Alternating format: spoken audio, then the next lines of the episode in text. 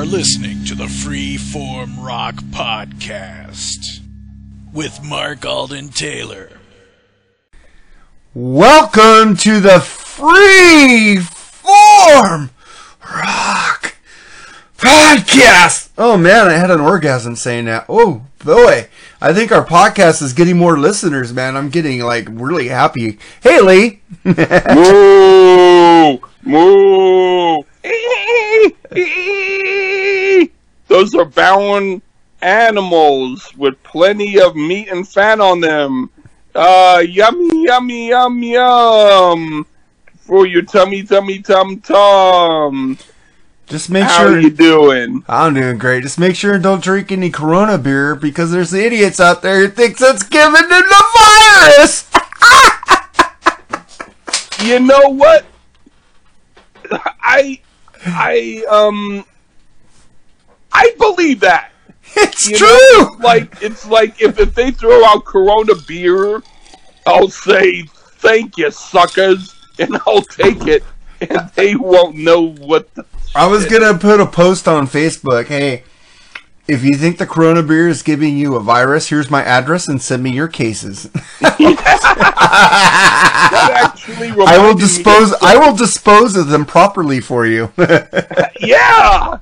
Uh, that that reminds me of something that happened when when I was at home and and our neighbors had like some cases of Budweiser, and they brought them to us, and and I, I and my parents were like, you know, talking over some music, blah, blah, blah, blah, blah, whatever they were saying, and I was like, hey, Dad, and and he wasn't quite listening to me, but he was acknowledging that I said something, and he was like, yeah. They went, can I get a case of beer? And he went, yeah. And then so I, I, I went and I brought the whole case. Of course, he and Mom had taken a few out, but I went, okay, let them do that. I had about more than twenty, close to thirty beers in there. And then I went in my room the next, I know, I heard a pound, pound, pound, pound on my door. I was like, I opened up. He went, where's the beer? I went, you said I could get a case. He went, I said you could get some from the case. I went, ha, ha, ha, ha. He went, ha, ha, ha, ha. But I oh. brought it back. But, but you know, it was we, we like to joke with each other back then. It was fun. Hey, you... You know, speaking of Corona, we have a city named Corona. So if you're drinking oh. Corona beer in Corona, you're fucking doomed, man. That sounds like a Frank Zappa song. I drank Corona in Corona, and I got Corona from Verona. Ian Wally would love that. I like Frank yeah. Zappa. How come we haven't done a fucking Frank Zappa C D yet? I like him, man. Ian got me into him. Not you, but Ian did. Yeah, um... I could pick one. You should, man, because you're the one who picks yeah, the sure. avant-garde C Ds, you know. Yeah, yeah, you, you, you said that pronounced correctly, avant-garde. I did, um, almost. Yeah, man, you're you're cool, man. Hey, man, I got something to ask you. I put I've been putting up posts trying to stay from political shit lately. So I've been putting up musical posts, not on the podcast page, on my regular page, like you do. And yeah. I go, like, I said, I think Britney Spears is hotter than Madonna in their primes, you know. Britney in her prime and Madonna in her prime. I pricked Britney yeah. Spears. And then you fucking went to Brit- Taylor Swift. What the fuck? I'm talking about physically as a person. Musically, Taylor Swift's music, I don't give a crap about. I like Britney's music better. But, who- but if you're talking about Taylor, um, as a person, I thought she looked hotter, but Britney's music I like better. But but Britney has a prettier face than Taylor Swift, in my opinion. Okay, I think they're both pretty. And Britney uses a snake on stage, man. That's pretty damn hot. Okay, and she's got, I guess, those big um, water balloons. Her or, boobs or aren't, aren't that big, but she has bigger boobs than Taylor Swift. You yeah, seem to and, like and the that, people and, t- tuck their shirts in more and can't yeah. even see their boobs. well, well, I the the boobs are like a, a different thing altogether. There's some women, like there's a woman named Kathy Summers whose boobs are so big, it's like if you were to invite her in your house, you would say, um, will your boobs come over for dinner? And if the rest of you can fit in the door, come in. But, but, but, but she's not fat in any way. She's actually, you know, slim otherwise, but her boobs are like about as almost as tall as my legs, which is pretty damn tall. So, you know, but, but, but she dresses sexy. So I'm not against boobs, but I like women who who dress well too, and I like Taylor Swift's face. I and I like Britney's face, and I like Madonna. I like all of them. the The music I like best would be Madonna's "Like a Prayer" album. That's, That's a great good. album. That's a great yeah. album. I but, like but, her but, first four. You know, uh, Rick and Madonna, Madonna. Like a Virgin, uh, True Blue, and Like a Prayer. And then freaking, I also go five. I like Bedtime Stories. I thought that was a good album. I like some of the one, like Ray of Light. Well, that actually is a good one. Yeah. And, and but, but, but, but, but, but I would say every time that I tweet Madonna, she doesn't respond, but she's never blocked me. So that's a good thing. Nobody's, nobody famous has blocked me yet. Even Susanna Hoffs, when I mentioned some kind of a little weird to her, she didn't um, block me either. It, so everyone is actually pretty cool. But but but the thing is, um, I I don't like Taylor Swift's music, but I do like some of her pictures. That's what I'll say. So I was posting to you because when when when you give, everyone does this thing, they say fight me, and it's like, why say fight me over and over again? Why why is everybody doing that? Why not instead say Domino's delivers and do that? Do a different tag. Don't do fight me. Do I like Britney Spears and Madonna better than Taylor Swift. Domino delivers, you know, just to fuck it up, because everybody's going through the same exact predictable shit.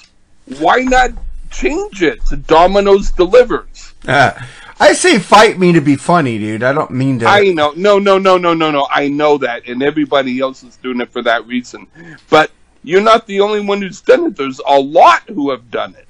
And I think that it's a tag that they say, this is a post of fight me. What do you want to put in front of the post? That's what I think. Well, actually, fifty percent of the people have agreed with me, but one hundred percent of people agreed with me about Gary Richrath.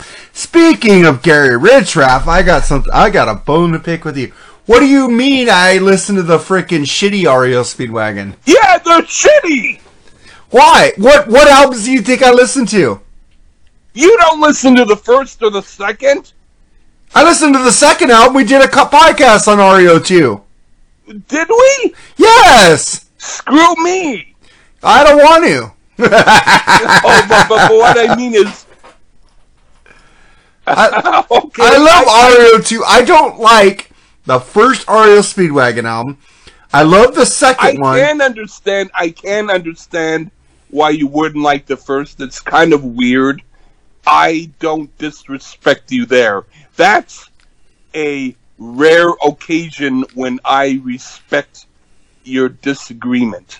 I don't like Lost in a Dream, and I don't like uh, Rider, uh, Riding the Storm Out, unless Kevin Cronin actually recorded that album. I have the original Riding the Storm Out track, which is freaking better with Kevin. I don't like any R E O Speedwagon without fucking Kevin!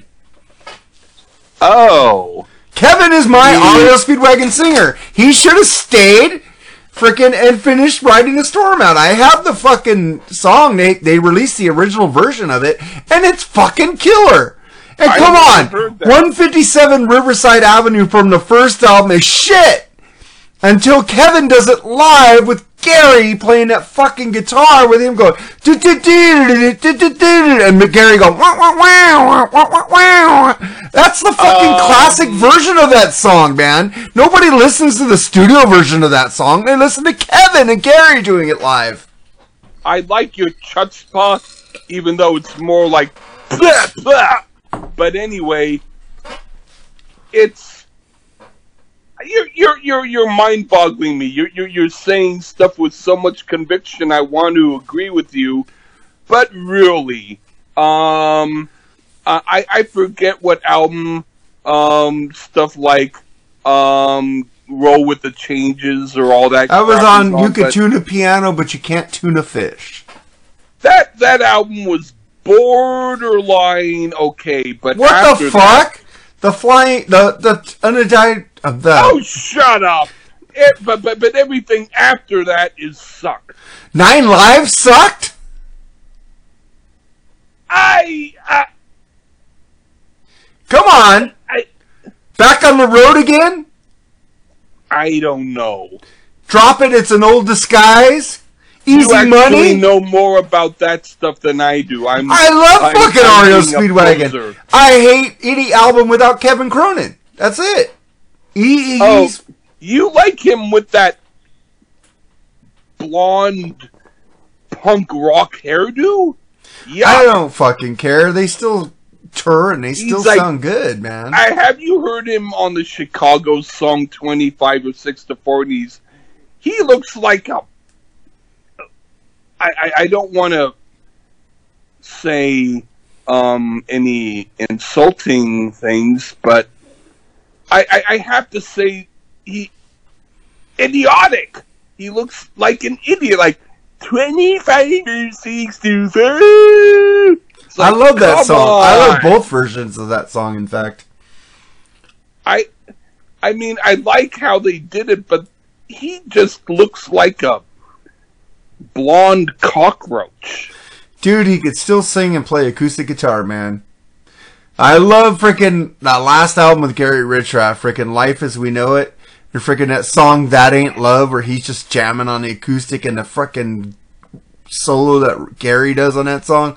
Oh my god, fucking Gary was a I don't like saying it, calling anybody god, but he was a fucking guitar god, man. Even the new guy is really good. I like him. I can't remember his name right now. Like I just said happy birthday to them the other day, and I can't remember his name because I'm a little buzzed.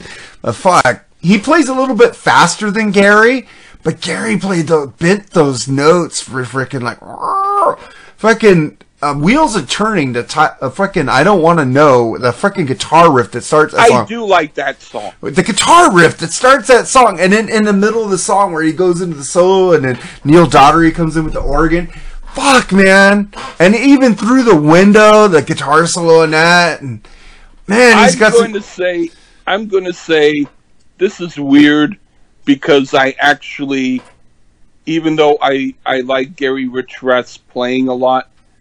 I, I do like Kevin Cronin's songwriting better, so you're gonna you're gonna piss me off by making me admit that. Ah, that, that, Kevin that, Cronin that, that, rules, like, man. Screw you, man. Screw Gary Richrath. Kevin Cronin rules, and then you'll say, "Yeah, Kevin Cronin rules," and I'll say, "No, he doesn't," and then you'll say, "Yeah, you just said it." You just said it. yeah. Yeah. Yeah. All right, man. I just wanted to get that you're, shit out. Cause you're you, happy. I mean, you better be glad I'm drinking. Like I said on Facebook, R E O Speedwagon is better than Kiss. Have you ever seen that movie? The mo- first two albums. Have you ever seen that movie, the Kiss movie? Fuck. Detroit Rock City? No. That's it, the movie for one-year-olds. Uh, it's a good movie. But I like in the movie where he goes... This ain't R E O Speedwagon, man. This is fucking Kiss. And I go, I fucking love R E O Speedwagon, fuckers. With us, if people didn't like Kiss, and they like Bay City Rollers, then we were like, ha ha ha ha. You like Bay City Rollers, we like Kiss. Bay City Rollers, baby. Do you know them? I heard a song. What was their famous song? Saturday Night. Yeah, I know that song. That song I do like. But I bought the whole album, and then when I heard the whole album, I went, my God, I hope nobody thinks I'm gay. You know, that that's the good thing about in today's climate. Remember, we used to buy albums because of a song, and then we listened to the rest of the album, and it fucking sucked. At least yeah. now you could go on YouTube and listen to the whole album before you decide you want to waste ten bucks on an album now. That's true. Yeah, that's I, I, I, I bought so many YouTube records back then, and I go, fuck, this album sucks. And yeah. It's like, fucking A. It's like, I'm, I like today's technology. I don't really care for streaming, and fucking Amazon and Spotify is is uh, appealing the decision to give the songwriters a, a raise. Yeah. Fuckers. You know, that's fucking sucks, because the, the songwriters and, and people made the music got a forty-four percent raise, and Spotify and Amazon Music said, fuck you people, we're going to appeal this. Fucking, you're making money off their art, you fuckers, you should give them fifty percent raise. You're yeah. still getting half. But what I will say is that at least if someone pays for Spotify, and they also pay for the C D, but instead of listening to it on their C D, if they at least listen to it on Spotify, the artist will get one one hundredth of a cent more than he will by just you listening to it on your laptop. That's what I do. I buy the C D and then I listen to it on Amazon Music, so they get double money. Oh, cool. But uh, I, a lot of times I, I use my Amazon Music H D because you give me albums yeah. I don't have, and I don't like using YouTube to listen to them. Cause I yeah. like going to Amazon Music and finding the albums. Yeah. I mean, um, I, I theoretically, I agree with you, but I am kind of lazy, and I do admit to having a Spotify account, because it is easy to listen to albums that way. Well, I do have an Amazon Music H D account. And yeah. it's pretty cool because it sounds just like a C D because it's H- in H D, and no other music service gives you H D quality, you know. And uh, Neil Young is for the Amazon H D because he had that service called Ponyo, the yeah. Ponyo player where it was lossless music. And so he is advertising for Amazon yeah. H D, saying it sounds like what we hear in the studio. I don't believe that shit, because when you hear yeah. something in the studio, it's a lot better than what you hear recording because it's dumbed down, you know. Yeah. So I don't believe that, but I guess uh, Neil Young got some money from Amazon there. Um, yeah. But his Ponyo uh, shit went down in flames. Didn't work. yeah. But but I will say that I've heard FLAC files, F L A C, which are like the lossless files. I love those. And, and and and they are, I think, sonically a little bit better than M P three. Yeah, I used to put up on a a, a, a torrent site uh, FLAC files. They only took FLAC files. I'd take my C Ds and convert them to FLAC and put them up there. Wow. And then I figured out, fuck, I'm costing this band money, and I stopped doing that, and I fucking deleted my account. Fuck this shit. Okay. I didn't like it after I figured it out that I was fucking ripping off bands. Well, oh, well, I guess we're done with this shit. So, Lee, anything piss you off this week? Um, I'm trying to think. Not, not, well, kind of. I might have to be going to a job soon. That pisses me off. I don't know what kind of job yet, but... But that, but, but, but, but, but, as a person who works yourself, I, I'd say that, you know, you don't know the pain of someone who's lazy, who doesn't want to work, having to work. You're like, ha, ha, ha, ha. If I could stay home, dude, I would stay home, so I feel your pain. Why do you have to, you gotta get a part-time job? And probably a part-time job. I mean, I'm, I'm not really totally against it, but it's just, man, at my age, at eighty years old, I'm like way too old to have a job. And and and the only women who would be interested in me are the crispy critters who are just as flaky and old as me, and it's like, ew! You should get a job at Krispy Kreme or liquor store. Actually, that if I got paid in not money but in liquid refreshment, okay. Work for your vodka, man. All yeah, right, man. So let's get into this review. Today we're doing Invisible Touch by Genesis, which was released June sixth, nineteen eighty-six. Invisible Touch is the thirteenth studio album by English rock band Genesis. Released, I already said that. United States, blah, blah, blah. After taking a break for activity, each member continued their solo projects in nineteen eighty-four. The band reconvened in October nineteen eighty-five to write, record Invisible Touch with in- engineer, producer Hugh Padgham. As with the previous album, it was entirely written with group imp- improvisations, with no material developed prior to the recording was used. Invisible Touch is a worldwide success, reached number one on the U K charts, number three in the U S Billboard Top two hundred. It remains the band's highest selling album after it's certified multi-platinum, over one point two million copies sold in the U K, six million sold in the U S. Genesis became the first foreign act to, to have five top five singles on the U S Billboard Top one hundred, Hot one hundred, with Invisible Touch be their first and only song to reach number one on, on the charts. The album received mixed reviews upon its release, and retrospect, re, retrospectively, with several reviews, both positive and negative, observing its similarity to Col- Colin's solo records and their commercial pop-orientated sound. In two thousand seven, the album was re-released with new stereo surround five point one sound surround mixes. But before we get into review, let's hear what Genesis has to say about this album with uh, Phil, Mike, and Tony. So take it away, guys. We started off a long time ago very much writing songs and writing the album before we went in the studio. And now I think partly because we work uh, separately so much, we like to try and keep Genesis for actually working together, which is us writing the stuff. Um, all three of us, so we kind of went in the studio with no ideas at all and wrote the album from scratch. We'd come in with a song and we'd learn it. We had our own bits to it, but uh, you know, I mean, the way we played it, but the actual song was written. And um, I think, you know, that was sort of the way we used to work, and I think this the new way means that we're all responsible, and it makes the reason, it makes it a very good reason for the group to be there, because it's something we, that doesn't sound like any of the, the things we do individually. The easiest way to start a song is switching on a drum machine, you know, and just sort of fiddling around with it to get a pattern that sounds interesting, and that's, you know, a repeated drum pattern. And then normally what would happen is that we'd improvise on top of it, you know. I'd maybe play a couple of chords and Mike might play a couple of notes or something like that. Can we go home?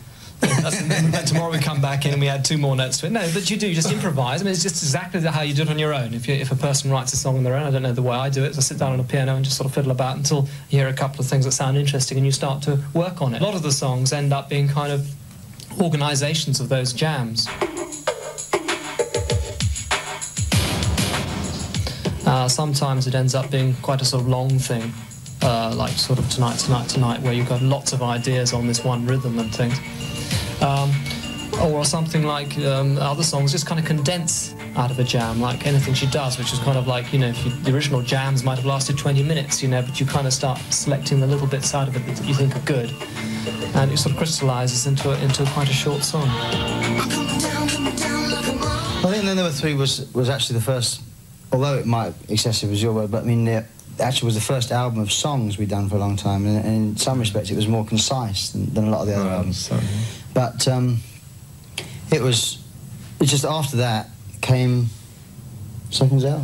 No, well, Seconds yeah. Out. Duke was the next album. Duke was the next album. And Duke was the beginning, really, I think, of... of I know, I mean, I, I went through some strange things between that and then there were three and Duke, and I know that by the time we did Duke, I was... I had more to give to the group. I mean, I had more time on my hands, and so mm. we spent a lot of time at my house, in fact, didn't we? Like, writing things like Turn It On Again and Behind the Lines, stuff, and Duchess, songs that we really liked. That were written as a group. I think a bit as a group, then there were three.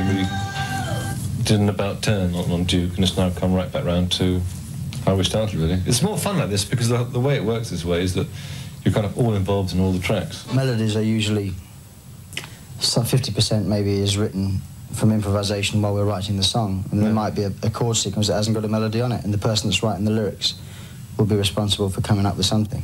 Right. But uh, we tend to sort of divvy, divvy the songs up equally, depending on who's got the energy for which particular piece of music. You kind of felt you're repeating yourself, you know, in terms of the mythological stuff, for example. You know, you, you kind of worked through virtually everybody, you know, you just sort of Ovid, Metaphor. I mean, everything was kind of like, you'd just done it too many times and you were repeating yourself. I think that's why you're sort of searching somewhere else for kind of lyrical ideas. I felt that very strongly when we were writing lyrics to Abacab, actually. Yeah. Tried to go back to some of the things I tried before, and it just, just, just felt like time for a change, really, in, in lyrical things. I think we like, we like to feel that we do, there's a lot of aspects, you know, we, we, we like to play a lot of different types of things in Genesis, and um, an album when it comes out, you feel like it's the, you know, it's the only album for like eighteen months, so you want to get a bit of everything on it. And it's not like we we all want to write short songs. We we like writing short songs, and we like writing things with more substance than that. So you do get a tend to, tend to get, you know, the, like the instrumentals. You get a couple of instrumentals. You get a bit of everything. You know, you get a couple of longer tracks, a couple of songs that are just pure. Not because we sort of think, well, let's throw a bit of that in there like that. Let's throw a bit. We just actually like writing that kind of stuff, and that's what comes out. You know, of all the different sides that we like to do. Really, a lot of the music. You've got two-man groups and people like, you know, Trevor Horn that's manufacturing something, mm. that you tend to sort of get a drum machine, and that, I mean, that's a criticism that sometimes we make of ourselves, that because we're using drum machines, which is an advantage for us as writers, because it, you know, means that I can sing instead of just playing the drums, which is, you know, great for me, but it means that everything sort of ends up being in a certain type of tempo. I mean, I think I was it's a bit, it's a bit, it's a bit sad that people automatically say, I mean, you know, this is like the old Genesis, which I like, or the new Genesis, or the, I mean, if you've, as we are the first kind of generation to be in a group for this number of years, you realise amongst ourselves that unless we change a bit here and there, move around a bit, you become incredibly stale. So we are going to move and go through various changes. And I mean, to be honest, to expect your audience to stay with you all the time, I, I, I don't expect it. I mean, I, I, there's no group that I'd like for that many years. Yeah. Um, but I just think we just have to do whatever feels natural for us, yeah, to do, and not really worry about what people want us to be or the kind of sound they want us to have. It's remarkably easy to come back.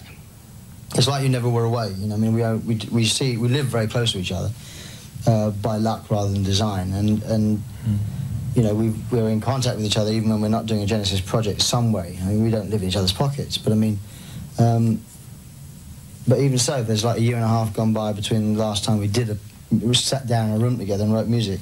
It's we, it's amazingly easy to pick up the pieces. None of us are thinking of doing anything else. I mean, none of us are thinking of not, not doing a Genesis album, and none of us are, are thinking, you know, anything negative other than the fact that after this we'll do things on our own, mm. and do another band album. And, and if in between time, between now and doing another band album, someone says, I don't want to do another band album, then I'm sure we'll all say, oh, okay. Yeah. Um, Shoot him. Beat him up. I did this project which I called Mike and the Mechanics, which... Um, thank God did okay. No, it was actually fun. I started off trying to write songs. I decided that I there was like a year between uh, for the first time in his career, a year and a half. I, I always wanted to be a songwriter, so I was going to write songs for other people. I found that it's really opened my eyes. You know, the idea of working with other musicians, different projects. It's a little bit like changing jobs suddenly. It's a, like a, it's a breath of fresh air. That came out and did well in places like America and Germany and Australia. Peter Gabriel was good at wearing the sort of costumes and carrying that side of things off, and I think, you know, when... And I'm not. Is that what you're trying to say? Very true. And when he left, that kind of went with him a bit, really. It wasn't something we ever went into very consciously. It was just something that kind of happened, because we had lyrics and everything that told stories, and it was nice to try and get that across to people. We auditioned lots of people to sing, and although they had good voices, but we just didn't feel confident enough to have them as part of the group writing, you know, because we're very tight. I mean, after sixteen years or something, you know, there's a lot that goes unsaid. Um, that's just, you know, that we know instinctively about each other and about what we want to do. And it's hard to bring somebody else in on that as a writing part. We're singing the same songs. I think there's the sort of similarity is just purely coincidental.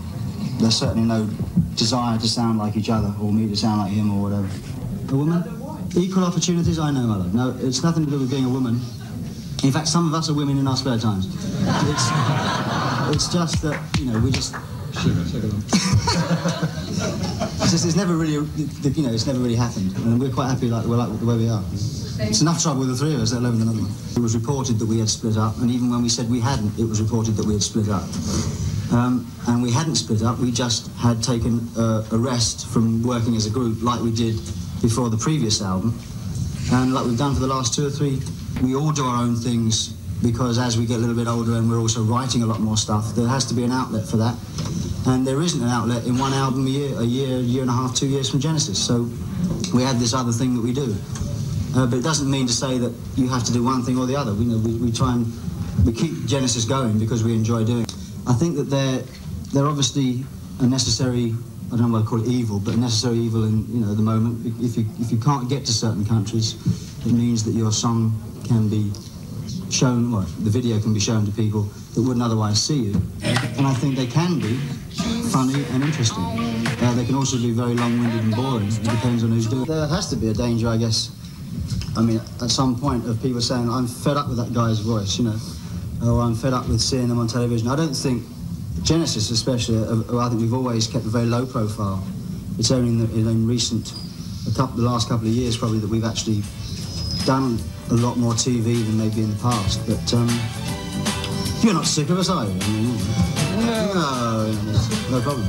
Yes, I, I, I enjoy very much doing the Miami Vice thing. Uh, I didn't know whether I would like to do any acting because I did it when I was a, a teenager, and um, I didn't enjoy it that much. I enjoyed some things and not others. So I did that with a bit of uh, trepidation, but I did enjoy it, and I will be probably doing some more. I mean, Miami Vice have asked me back to do another one of their of those episodes, and maybe a film. The old days were easier. I think they were easier because it was all less structured. You know, you would never get this sort of situation where people do, you know, one after the other. It was just sort of things tended to happen more than be arranged. I mean, even in the old days, in yeah. fact, with, with with Pete, you know, Gabriel, um, it was a lot more democratic than I'm sure people thought. And I th I'm sure people think that now, because I'm the singer and I've had some success on my own, people think I do it all, and of course they'd be right. And in fact, it's, you know, it, it's frustrating because you end up spending a lot of time, like I am now, uh, justifying it. It's the fact that it is a, it is a group, and that's why we keep together, because individually we could all do our own songs on our own, but uh, as a group we come together to get the other person's opinion. Yeah. We've been doing it for the last uh, since seventy-eight, and uh, Tony reminded me, and uh, I think it works very well for us. I mean, you know. Otherwise, you suddenly find your, your sort of musical career is getting a little bit narrow. And you're just doing one thing with the same people all the time. And uh, by having all the other projects, I think it helps us to keep a lot, lot fresher. We do what we do because we enjoy it, and we do it for ourselves, you know. And after that, we hope other people enjoy it. But we try not to get too involved in uh, corporate, you know, business and stuff. There's a lot, a lot of money involved, I guess. I mean, people making records, the recording of a record is so expensive that I guess it's inevitable that, um, that things tend to become a little bit more organised. And I mean, we try and keep ourselves divorced from that as much as possible. We're probably, probably lucky by comparison to some bands. I mean, we, we lost a lot of money in the early seventies, you know, as most bands did, I suppose. You know, we, we had a big show and we went out playing everywhere and we didn't keep receipts, you know. And so we ended up sort of losing quite a lot of money, probably over, and uh, that was, but that's not, that's a regular occurrence. We, we were very lucky. We, we actually, I mean, we enjoyed, I think, traipsing around Europe in the seventies. It was good fun. Okay, that was Phil, Tony, and Mike talking about the recording of Invisible Touch. So, uh, Lee, you said you went and saw this uh, tour. Tour. Yes. Yeah. Yes, I did. How'd and you like it? They were great. They were great? They were great. The only... The only problem, it was a major problem, it was a technical problem. There was a speaker, because they had different speakers hanging on like rafters or something in order to give the place a surround sound, and the sound was great, but the speaker was so big that it blocked Daryl Sturmer completely. So I couldn't see him because I was off on the side, and I only saw Mike Rutherford when he went to adjust his speaker. But I saw Tony Banks and Chester Thompson and Phil Collins played slightly to the left side of the stage, closer to where I was. So that was cool, because I could see him clearly.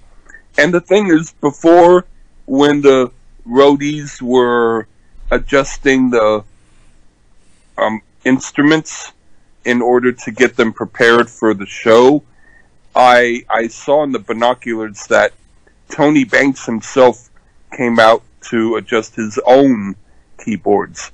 And I thought, well, most people don't know what Tony Banks looked like back then, even though, you know, you could find pictures of him, but this there was a lot before, of videos.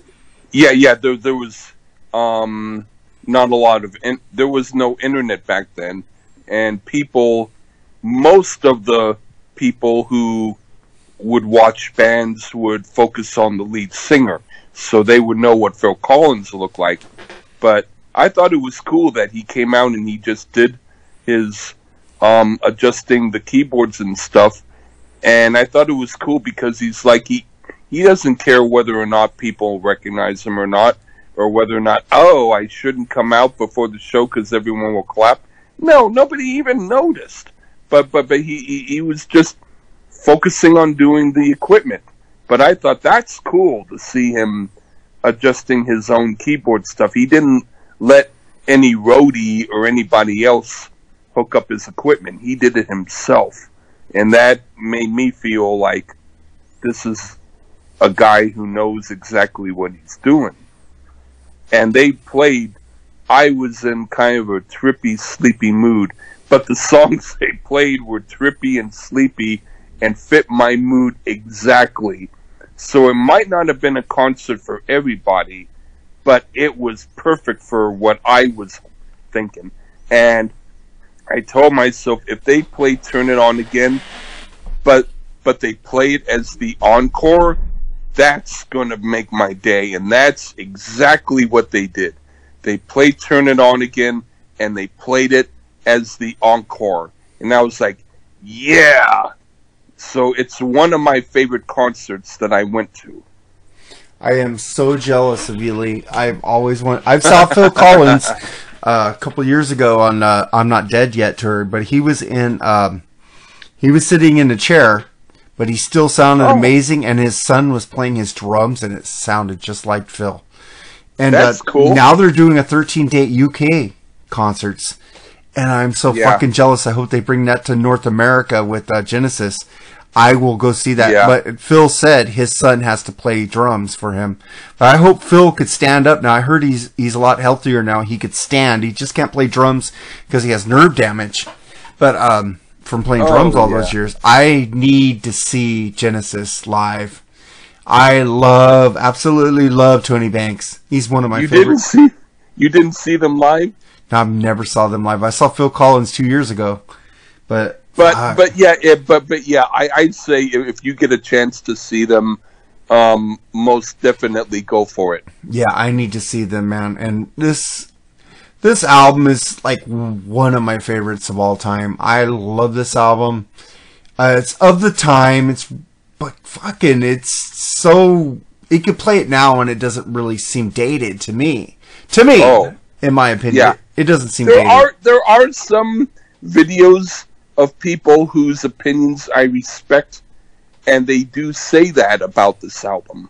Yeah, it's it. it I think it's really good. It's like the band said, they got in the studio and just made up the songs in the studio together as a band. You know, they didn't have anything ready, any demos or anything. They just got in there and went off the cuff, and I think that's pretty fucking awesome. That's what all bands should do. Like some bands, some singers will send a guitarist a track now, and they use Pro Tools, and they send an email. They're not in the studio together recording as a band anymore, and that's one thing that's lacking with a lot of newer, with older bands really. Newer bands are like actually in a studio with each other. I think bands should yeah. all get in the studio and fucking say, "Hey, that sucks. Let's try this." You know. You know I want to hear. I want to hear.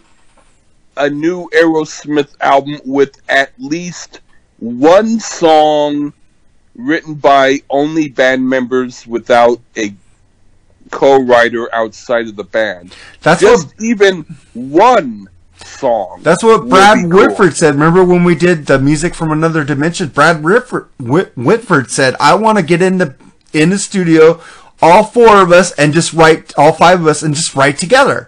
Like we used to. Yeah. We don't need these fucking outside songwriters. They need to just get in there and fucking they had a t- we we went off on the Taylor Swift song. Fuck, why did they have to have her, her in there or or some country artist? I forgot who it was. Someone well, was, yeah, um, um, um, or, Carrie Underwood. Or the it was other Carrie twenty Underwood. writers, or the yeah. other twenty writers on everything, you know? Yeah, I, and when they got in there, the last good album they did was uh, the frickin' blues album. That was hon- Honking on Bobo. That was just, they didn't write any of those songs, but it's fucking amazing. You know, baby, I actually kind of like that album. That ba- that that Baby like, Please Don't Go, fucking amazing. They they they they they kind of went back to their roots on that album because they didn't um, go with a Holly Knight or a Diane Warren. They went to the old blues stuff, and and they went so, raw. They were raw. They were so, raw. So they, I would prefer to hear another album, even if they did Aerosmith Does Willie Dixon. I'd be into it. Yeah, it's freaking good, man. Well, let's get back to the, on track on this album. So we get to the first track, Invisible Touch. What did you think about this one, Lee? It's light and airy, progressive rock for housewives having a Tupperware party. But with that being said, it's not a really bad song. Not a Genesis song I really love. I think it's filler, but it's okay. Well, not this- that bad. The story in this song is that they were working on the uh, the Domino song, and then Phil started singing, she has this, she seems to have an invisible touch. He came up with the chorus, and then they went off track and started working on Invisible Touch. So it, it was pretty oh, cool, boy, man. Wait until, you, wait, wait, wait until you hear what I say about Domino. Spoiler oh, alert. Fuck but, you. But, I, I, I, okay. I just joked. I think I this is a perfect pop song. Loved it from the first time I heard it. Phil's voice is, to me, is ear candy. I just love it. It's a fun song. It's a cool song. It's freaking pop, but fucking it rules. It's not it's, a bad song. It's probably one of the best songs, um, e- except for, well, I don't want to give away what I think, but I do like the video. I can watch the video and smile, and I can invite my grandma and her dog, and we can have a fun time watching um, Romper Room and Invisible Touch by Genesis. Yeah, and Phil, Phil, all in his videos is always a fun guy to watch, you know? yeah. It's, yeah. It's so cool, man. And then we get into the next track, which you picked, Tonight, Tonight, Tonight. So here's Tonight, Tonight, Tonight by Genesis on the Freeform Rock Podcast.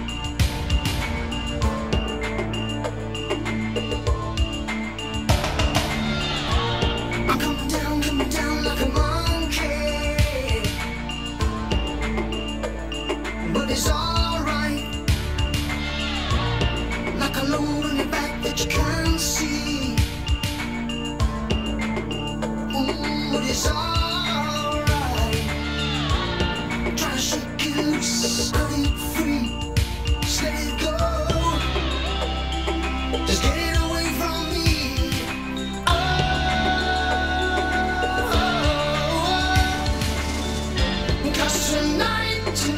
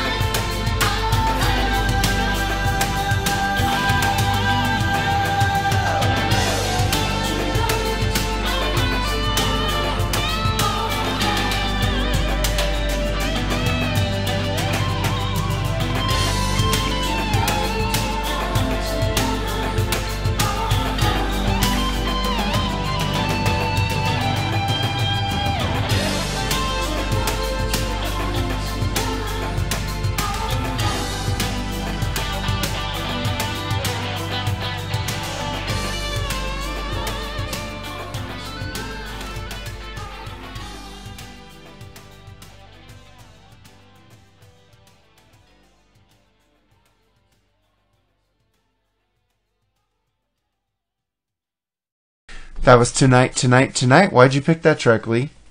This is a good song. Sounds somewhat New Yorkish to me. It makes me think of two lovers getting it on on the subway. But this is the highlight of the album. I don't think we're going to see anything else of this quality from now on. What? Blasphemy. Well, maybe a couple. I, right. I, I won't I won't burst the bubble completely.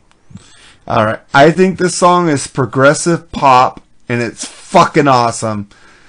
There's so much right going on. on in this song instrumentally. Anyone remember they used this for the in the chorus for a Miller Beer commercial where you yeah! hear tonight, tonight, tonight. Man, you were alive uh, back then. Damn, yeah, I was, cool. dude. I remember that commercial. Nobody remembers the Miller Beer you, commercial. You, you were probably one year old, but kudos to you for remembering. Dude, this was released in what year? I, I don't know. I do. It was nineteen eighty-six. Yeah, I was sixteen. Probably. Huh? I was sixteen when this you, album came out. You mean you were born in nineteen sixty-four? nineteen seventy. Uh, you're talking to a drunk man. I don't know numbers. Uh, I always tell you when you pick an album from nineteen seventy, the year of my birth. But you have to keep telling me that because I keep drinking. All right. This, this song is awesome. I love Tony's keyboards and Phil's electronic drums on this. And Mike's little riffs, you know, he where he goes, you know, he goes coming down, coming down like a monkey. And you hear Mike just do that little tiny riff in it. It's freaking, he doesn't really, he's a bass player playing lead guitar. And it's freaking, he's just rhythmically great. I love it. Mm. This song is awesome. And it's, it's fucking, and then it's a masterpiece. Killer bridge and time signatures all over this song. This is definitely a song you need to listen to with headphones. Mm-hmm. Fucking great song, man. I love the commercial yeah. too. I did too. And I didn't play the freaking edited video version. I played the the freaking album version of this song you just heard. Fuck that right two minutes cut out of the song. Because because because you know that I you sometimes be criticize you, and so thank you for not making me piss out the Miller Beer this time. Well, dude, last time I played the edited version, I didn't know it was an edited version of a song. I like the full oh. versions. I don't want to hear freaking uh, Light My Fire yeah. four minute version, you know. I mean, all you have to do when you go on YouTube or wherever you go on, go past the very first video.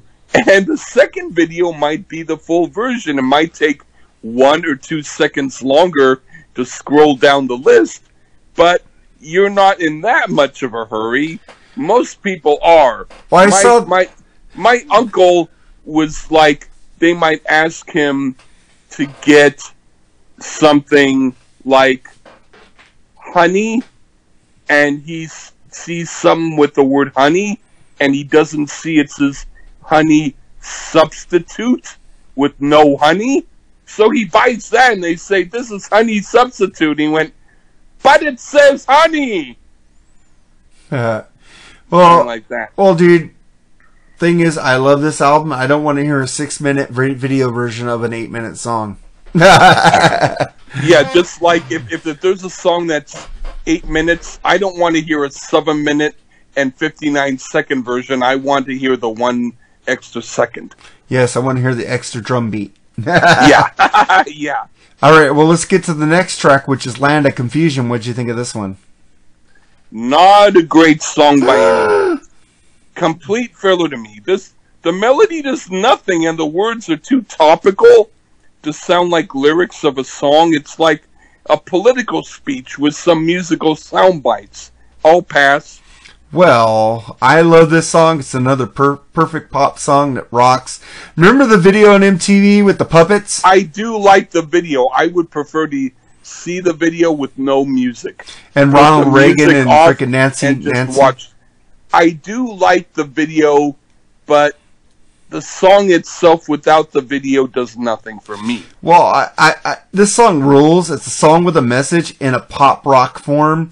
fucking genius and has a killer bridge, and I think this song rules. And also, let me give you a little thing. The lyrics to Land, Land of Confusion were written by Mike Rutherford and were the last oh. set of words written for the album. Rutherford was behind schedule to get lyrics to the song finished, but th- but thought the time was right for him to write a protest song. He was stuck with the flu when it was time for Collins to record the song's vocals. He recalled Collins came over to my house. He sat on my bed like a secretary, and kind of I was kind of in a delirious state with a high temperature, and I dictated it to him. And I remember thinking, I think I told him the right thing. Was it rubbish or was it good? You think it's rubbish, and I think it's good, right, Lee? uh, yeah. Yeah. Um, I would say of all of the people who wrote stuff for Genesis, Mike Rutherford usually is the one who writes the least good stuff, but but it it, it makes sense when you say he wrote it. I love this song. I love this video. I love the puppets. I love the Ronald Reagan puppets. I love all the puppets. I wonder if they still have those puppets and put it in the Rock and Roll Hall of Fame somewhere. I love everything except the song. I love the puppets in the video. I don't like the song. Yeah, all right. So well, we so we we agree on ninety or eighty or seventy or sixty or whatever percent we agree. I love the fucking beat of this song. I love the little guitars.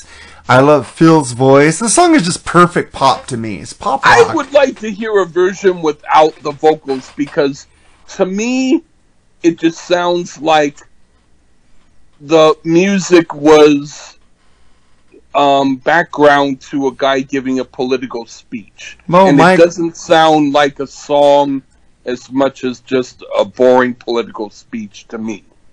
I like it. Dude, you're like a hippie. He said there's not much love to go around. Can't you see this is the land of confusion? Why don't you like those lyrics? I... Come on. He's you're, saying you're, something you're, you would you're, say. You're, you're, you're, you give me too much logic here. The, the, the, the, the, the truth is that, let's say... Uh, This is it the time, this is the place, so we look me. to the future. There's not much love to go around. Can't you see this is the land of confusion? It's like... Freaking great song! Great one, lyrics! You're the one who's always into lyrics. It's like if they took all of the lyrics of an album that you didn't like and they only had the lyrics and they sang them so you didn't have to read them, you'd probably like a lot of albums better. I love lyrics, man. There can't be a song without lyrics. It, it's, even it's stupid like songs even that have good lyrics, the, man. Even if Jimmy Page does an awesome solo, if Robert Plant doesn't sing, you can't like the song. No, I love instrumentals, too. I love Steve Vai albums, and I love Joe Satriani albums. But fuck, you're, you're, what great lyrics! You can't look past them. Those were freaking poignant lyrics at the time with the Cold not, War. I could write lyrics like that. Any kindergartner could write lyrics. I don't like think that, you're a great lyricist, Lee. But fucking those lyrics are freaking poignant of the time during the Cold okay, War with Gorbachev and lyricist, Reagan. I'm going to say you're right, and those are great lyrics. And I apologize. And you're fucking cool. I know I'm fucking cool. You're fucking cool also, man. All right, all right. For, forget what we said. uh, listeners, delete the last ten minutes. Oh, fuck that. That's fun shit. Let's get to the no, next. No, no, I'm saying they can hear it, but in their mind, delete it. All right. So let's get to the next song, and you picked a ballad. So yeah, here's, oddly enough. Here's In Too Deep by Genesis on the Freeform Rock Podcast.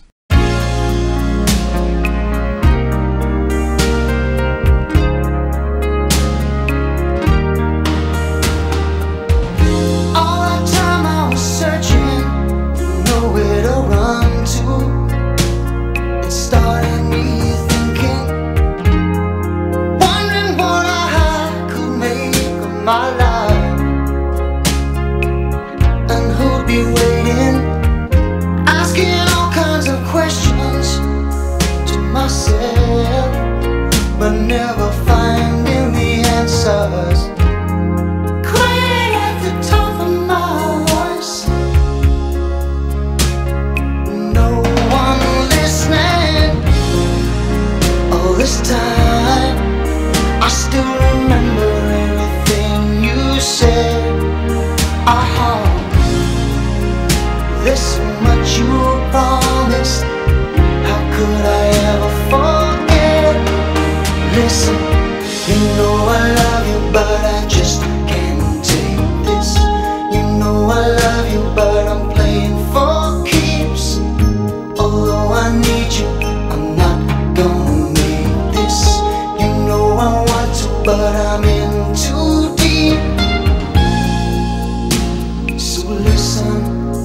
unto me. Oh, you must believe me. I can feel your eyes go through me, but I don't know why. Oh, I know you're going, but I can't believe it's the way that you're leaving. It's like we never knew each other at all. It may be my fault.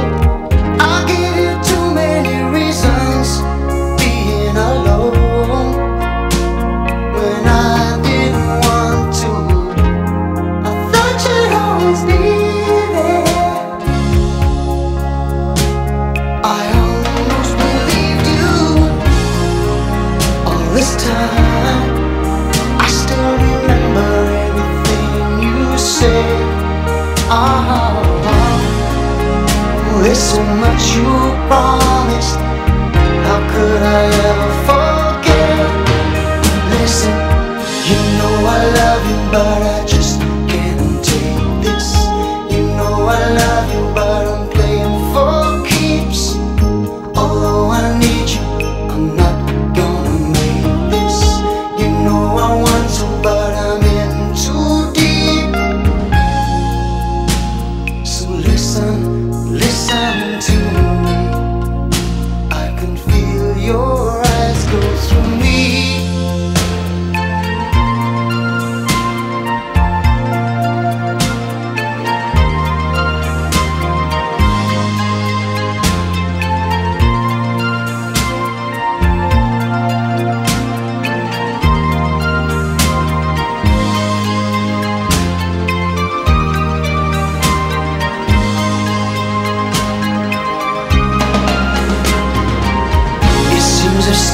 Too long, only thinking about myself.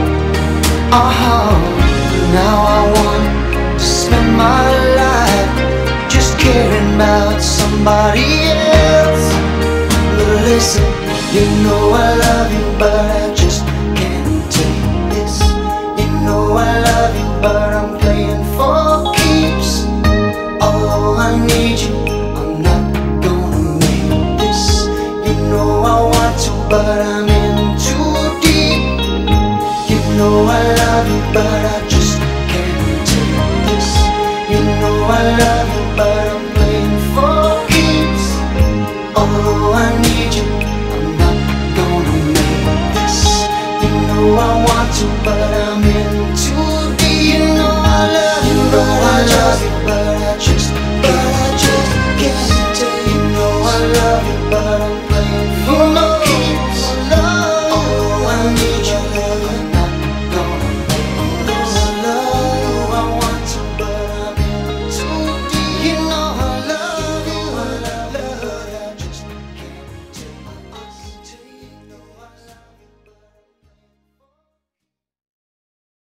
That was In Too Deep by Genesis. Why'd you pick that track, Lee?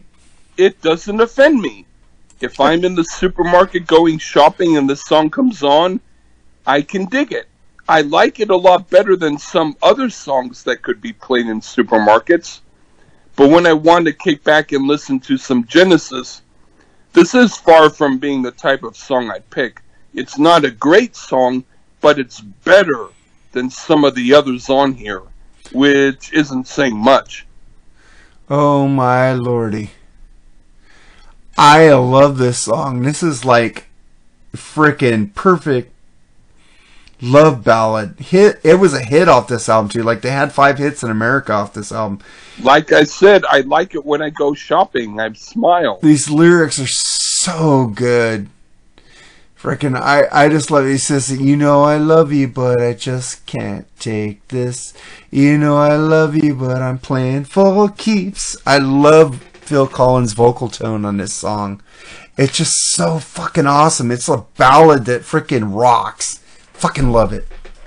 Great track. And that was the end of side one.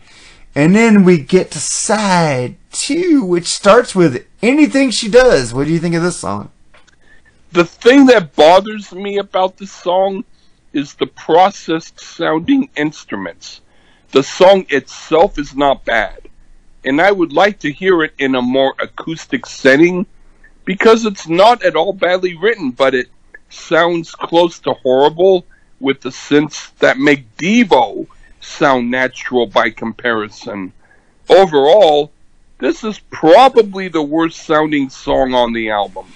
Ah, fuck, man.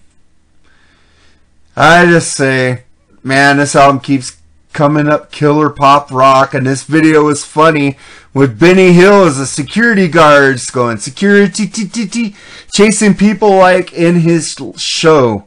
Remember that? Do you ever see the video with Benny Hill? Um, I remember Benny Hill. I probably saw the video, but I remember Benny Hill more. He was in the video trying to keep people out of the backstage for Genesis. Oh, okay. He's a security I, I, guard. It's been a long time since I've seen it. Fucking awesome. I love the keyboards on this song and the guitar. And oh, Phil playing some killer acoustic drums rule. I love this track. I just like it. Do do do do. The keyboards. And you know, I like the way his vocal tone is so fucking awesome. I love it. Mm. Yeah, I just fucking love it. Whoopee! You know the worst album that Phil Collins has ever done? Um, I I know that there are some that make this sound brilliant in comparison. The Tarzan soundtrack. I fucking hate that album. I, I don't even know that one. That's the I, one I, where he sings, "You'll be in my heart." Oh I, my god! That makes this sound like like Making Love by Kiss. Yeah, Disney frickin' friends hate it when I say that's the fucking worst album, and they go, "That's Phil Collins' best album." And his best album is fucking Face Value, bitches. so, uh, so so now, well, not that you know, because. I thought Buster was a ki- stupid album, too. Yeah, yeah. I mean, I, I want to say something um, quick, and that's the stuff that I'm saying about this album is not because of burnout. I felt this way about this album back then, so I'm still giving you my opinion on it. If anything, I feel a little better about it now than I did back then. I, I just love this album back then. I still listen to it today, so that tells you how much I love this album. I listened to frickin' ever since Phil. I listen to more Phil Genesis albums than I do Peter Gabriel Genesis albums or, with Steve Hackett. I love you the pop, poppier to sound. Our, all right, go. Oh yeah, go. You what like I need to listen to. Sound? I like the poppier Pop. sound because they do pro- progressive elements, like frickin' the Mama album. Frickin' the, mo- the song Mama is fucking progressive as hell. And frickin' uh, that one's that that one's better. I like. I, I wish we had done that album better. That album is I love it. And he goes, ha ha ha. Uh, yeah. It's not a perfect album. In fact, there's some songs I don't like either, but I like that album better than this. Home by the Sea is fucking bitchin'. I fucking love that song. Uh, my word. You need to listen to Arthur Garfun- Art Garfunkel's album, Watermark. Oh, boy. You know, uh, and then and then tell me about the progressive elements of it. All right, well. you you you you little Art Garfunkel closet liker. I'm gonna funkle myself right now. oh, I, I'm feeling funkled during this review, but anyway, go yeah, on. Lee, go funkle yourself.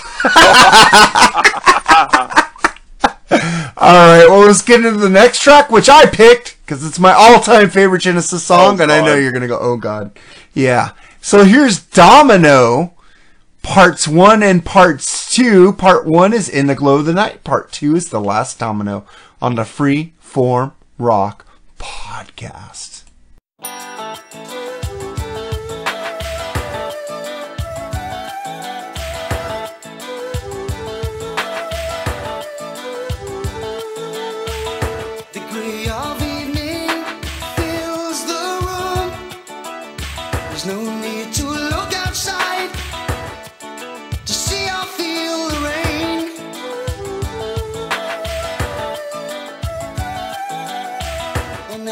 Across to touch her, but I know that she's not there.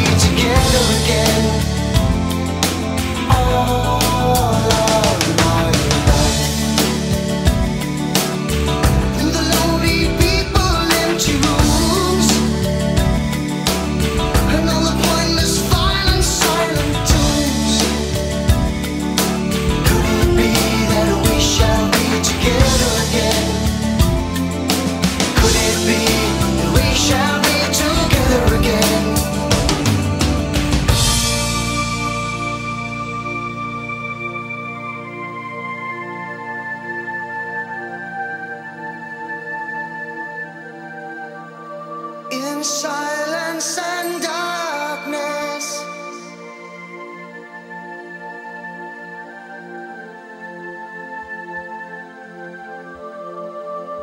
We held each other near that night.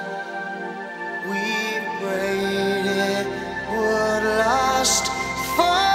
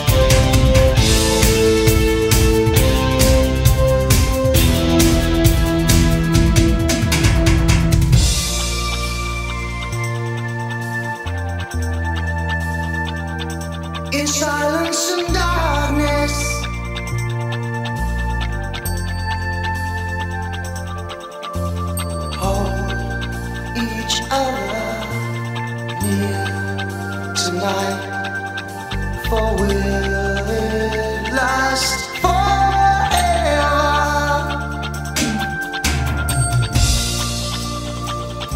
Will it last forever?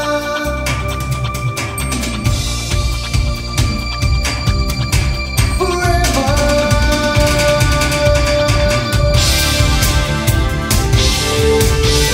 There's something you can tell me you're the next in line. You gotta go, gotta go. Do you know? Do you know? Do you know what you have done? Do you see what you've begun? 'Cause there's nothing, nothing, nothing. There's nothing you can do. There's nothing you can do.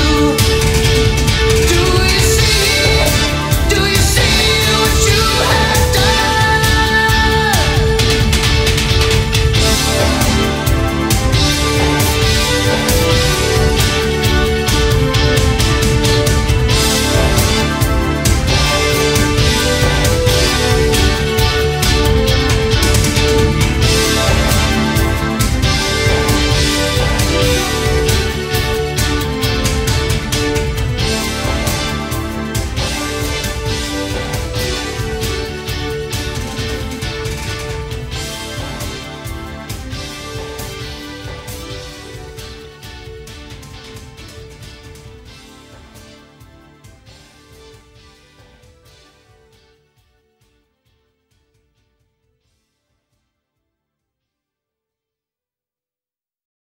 That was Domino, part one in the glow of the night, part two, the last Domino. Why didn't you like this song, Lee?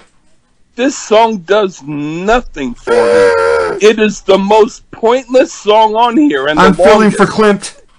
Most everything else is great by comparison. It's supposed to be the progressive epic, but even the worst song on The Lamb Lies Down on Broadway is far better than this. I do love that album. It's all processed synths and pointless jamming and surreal words which are pretentious. If this is someone's idea of progressive rock, I shake my head. It's truly the filler track on here. Oh boy. This is but my... I will say it's better than anything by the Group Fun. I, I give you that one. I'm trying to find something here. Okay. This is what Wikipedia says about the song before I get into my review. Domino is a track split into two sections, In the Glow of the Night and The Last Domino. Banks wrote the lyrics on the idea that often politicians fail to think through what they have started off and the consequences of their actions. Rutherford thinks Domino is one of the best things the band has done. He's aware that due to the popularity of M T V and increased pressure to deliver hit singles, people would often forget about the longer songs like Domino, which would be dwarfed by the shorter and more commercial hits. And this is my my review of Domino. This is back to Genesis' progressive roots of the pop feel, a masterpiece. The drums mixed with the, with electric and acoustic rule. This song is in two parts, with Domino Part one, In the Glow of the Night, and then ends with the Domino Part two. This is my all-time favorite Genesis song, and I love so many of their songs. I love after in the one in the glow of the night part where it comes in like a hammer and the killer keys and the lyrics of this song, dude. I part two, part two of the fucking lyrics. It's fucking amazing where he says, "The liquid surrounds me. I fight to rise from this river of hell. I stare round about me. The children are swimming and playing with boats. Their features are changing. Their bodies dissolve, and I am alone. Now you see what you've gone and done. Now you never did see such a terrible thing as you seen last night on the T V. Maybe if you're lucky, they will show it again. Such a terrible thing to see. Now there's nothing you could do when you're next in line. You gotta go Domino." It's fucking amazing. Fucking talking about bodies dissolving and he's alone. Children are uh, swimming and playing with boats. Fuck, I this is like an acid song. You should love this. This is like from nineteen seventy. Fucking Grateful oh Dead God, shit. You are fucking delusional. This is like like from two thousand twenty-one fake. You, I don't know whether or not I'm more pissed at this or another record review we did. Let's let's say the other one I'm more pissed at, because at least you picked this album like you pick mildewed socks from the laundry. Ah, that smell. Well, okay, yeah. That's my... Uh, we disagree like we disagree. I and agree will and say at least this song, I would rather listen to this song again than to smell mildewed socks from the laundry for an hour. So I'll give it that much. All right, well, let's get to the next track, which you picked, Throwing It All Away, another ballad, Lee. You're, you're a softie, man. Um, in this case, they're well written. All right, so here's Throwing It All Away by Genesis on the Freeform Rock Podcast.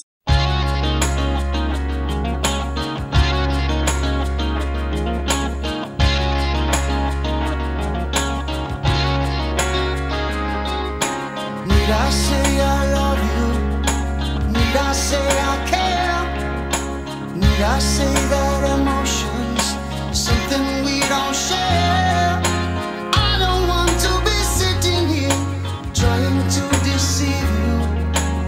No, I know, baby, that I don't wanna go. We cannot live together, we cannot live apart, and that's the situation that made it from the start. Every time that I look at you, that I can see that future, 'cause you know I know, baby, that I don't wanna go.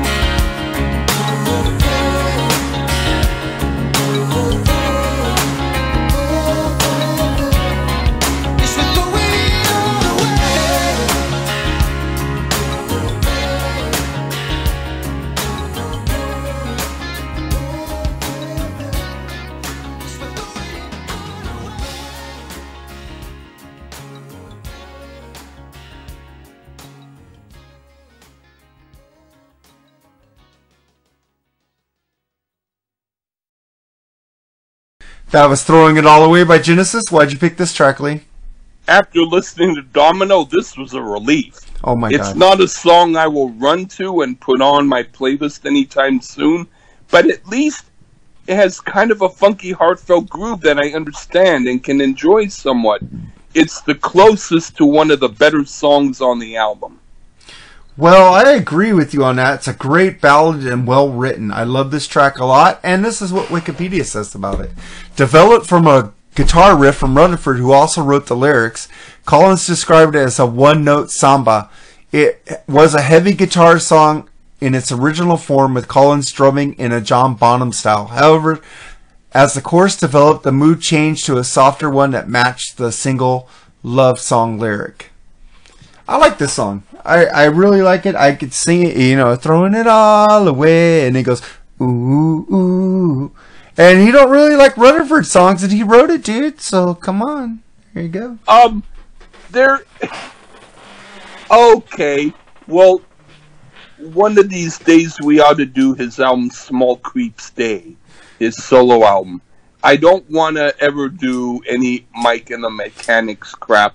But Aww, his solo man. album, but but yeah, and in fact, I'll probably blow my my the last of my hair off of my head and become bald if we do a Mike and the Mechanics album. But you don't like um, Paul Carrick? I do, but but but but I like I like. You don't him. like Silent don't, Running? That song is freaking awesome. But but but the Wonder or the Miracle Years or what the hell ever it is. That was the second album. I'm talking about the first album. The first album was amazing.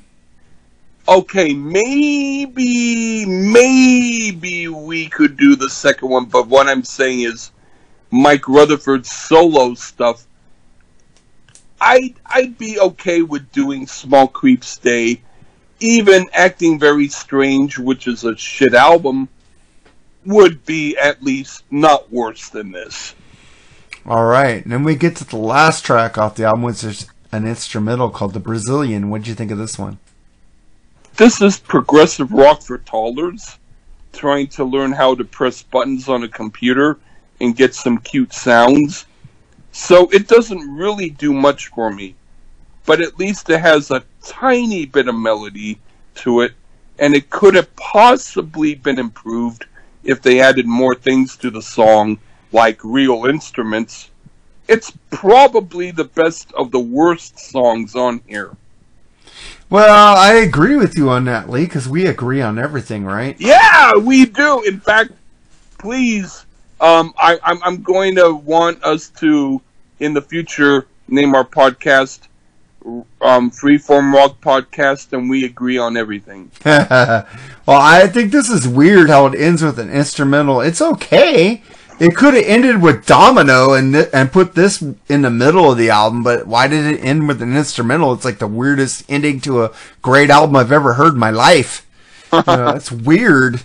It's yeah. it, it's cool, you know. I like Phil's electronic drums. I like how he mixes it with acoustic, but this is just weird to end with an instrumental. You just don't want more. But the next album, frickin', was all acoustic drums. I fucking loved uh, um, the la- the sec- the last album they did together, frickin', with No Son of Mine on it and shit. I, was, I like that one. I wish we had done that album. We can, we Can't Dance. That's a fucking great album. We should do that next uh, in a while. Not too. In a while. Yeah, yeah, yeah, not too soon. Not, not too, too soon. I just listened to that the other day, and I was going, fuck, dude, I should have did this album. You're right. in, fact, I, in fact, I listened to it after listening. I compared a song from here and a song from there, and in my mind, I was telling whoever was listening in my mind, okay, listen to this and listen to this and make the comparison. All right, so that's our review of Invisible Touch. I liked it, and Lee liked three-fourths of it. Uh, um, three fourths of a song of it. No, no, no. The one, one song, and no, I like maybe three. Ah, all right. Well, you know who was on this album: Tony Banks, keyboard, synth, bass; Phil Collins, drums, lead vocals, percussion; Mike Rutherford, guitar and bass guitar; and Hugh Padgham was producer and engineer, and Bob Ludwig mastering this album. I do have to say, I love this album, and it fucking sounds sonically freaking awesome from an album made in nineteen eighty-six. This song bumps in my car. This album freaking sounds so clear and precise in my car. It's like some albums from nineteen eighty-six don't sound as good. This album is very well recorded and mastered. I don't know hmm. what you think about that. Ah, uh, I I can say Hugh Padgham was a pretty spot-on producer when it came to clarity and sound.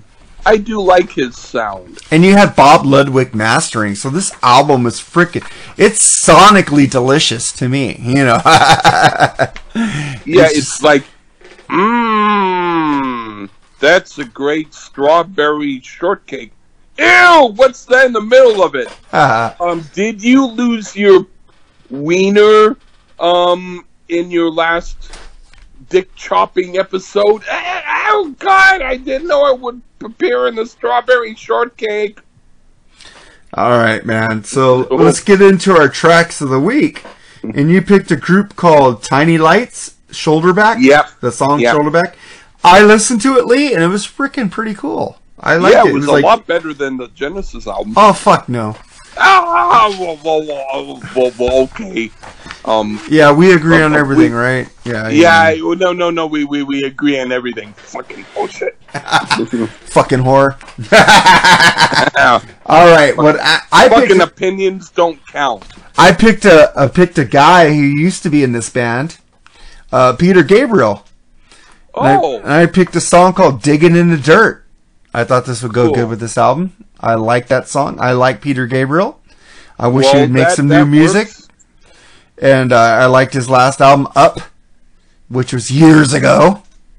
Okay, and freaking yeah, the Barry um, Williams show is a sure, fucking killer album song. I'm sure that song is not worse than this album. I love Digging Into Dirt. It's a great song, and I think it goes good with the Genesis review. And then we picked, you picked a track by yours, Lee, the lead track of the week, which is Slurp. Is there a burp with it? Or is just a no. slurp? It, it, it, it, I, I, I just I just decided that I don't know I, I guess it was kind of a minor song, not really great, not really bad, but it would go good with this album. All Lee Gershman songs are great. Okay, I believe you more. Alright, you saw four comments today saying that you have the best voice in rock. Yeah. and, and, and I have the best voice compared to a piece of graphite. Yeah. And yeah, I, when you, when I saw this track Slurp and I heard it, it was pretty cool. Uh, I, I thought know. of Sigmund and the Sea Monsters. I was going, there's a burp and slurp. I, I I should update it, but, but for right now, there's no burp, only a slurp. Only a slurp, but you like the burp. No. I, I, I don't like it. It, it. It comes out like, like, wife, why did you leave the house this year? I told you our neighbors are coming out. Stay inside in the cow shed. Sorry. All right. Do you know what album we're doing next week, Lee? Um. Why not that album, Rex? Rex? Cool. It's on, uh, I think it's on uh, Amazon Music. So, yeah, let's do that. And it has Rex Smith from Nighthawk. But this was before he went solo, but they put his um, picture on the cover, so people think it's a solo album, but no, it's the name of the group, people. It's like Van Halen, right? It's the name of the group. It's not the name yep. of the brothers. All yep. right, man. So uh, until next week, man, we're going to do be doing that Rex album and say goodbye, yeah. Lee. Yeah, yeah. Goodbye, everybody, and hope you hear our review of Rex. All right, and uh, check out Genesis, and if you're in England, go see them play. And I hope they fucking come to America. Until next and week. And they don't do any songs from this album. But anyway, I'm sorry. I'm all oh, fuck, Domino will always be played. That's a fucking classic Genesis song. Uh, yeah. And let's take off to the Great White North, baby. Later.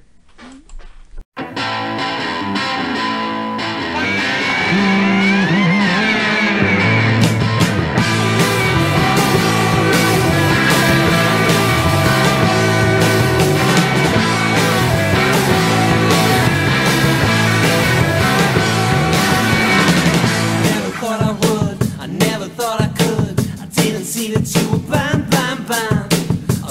light up the sky behind your eyes. Didn't see that you were not my kind. Everyone around you stacked a lot of sounds. You never found what you want to give you up. Give you up. Give you up, yeah.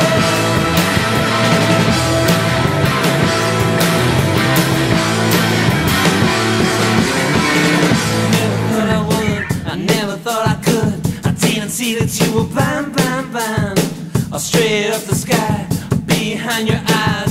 Didn't see that you were not my kind. Everyone around you stabbed a lot of the sounds. You never found what you want to give you up.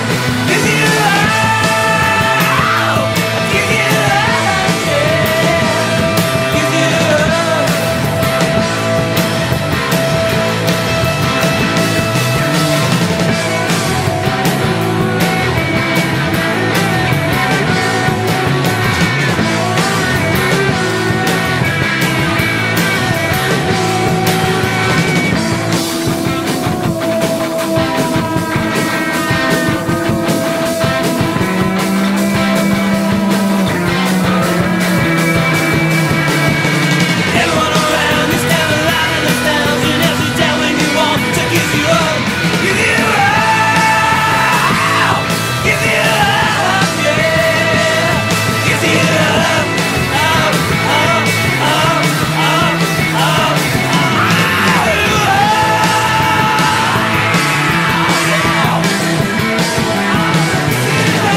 This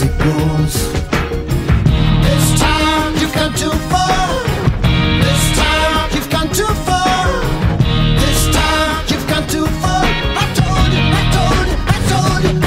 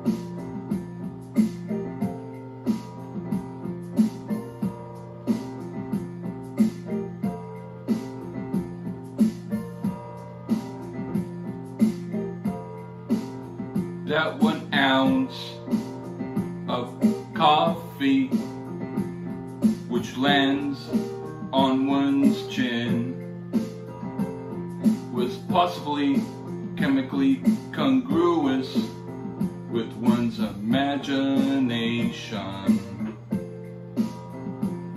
But now the cup is half full and one's poem suffers, making many potential words to drift off the page.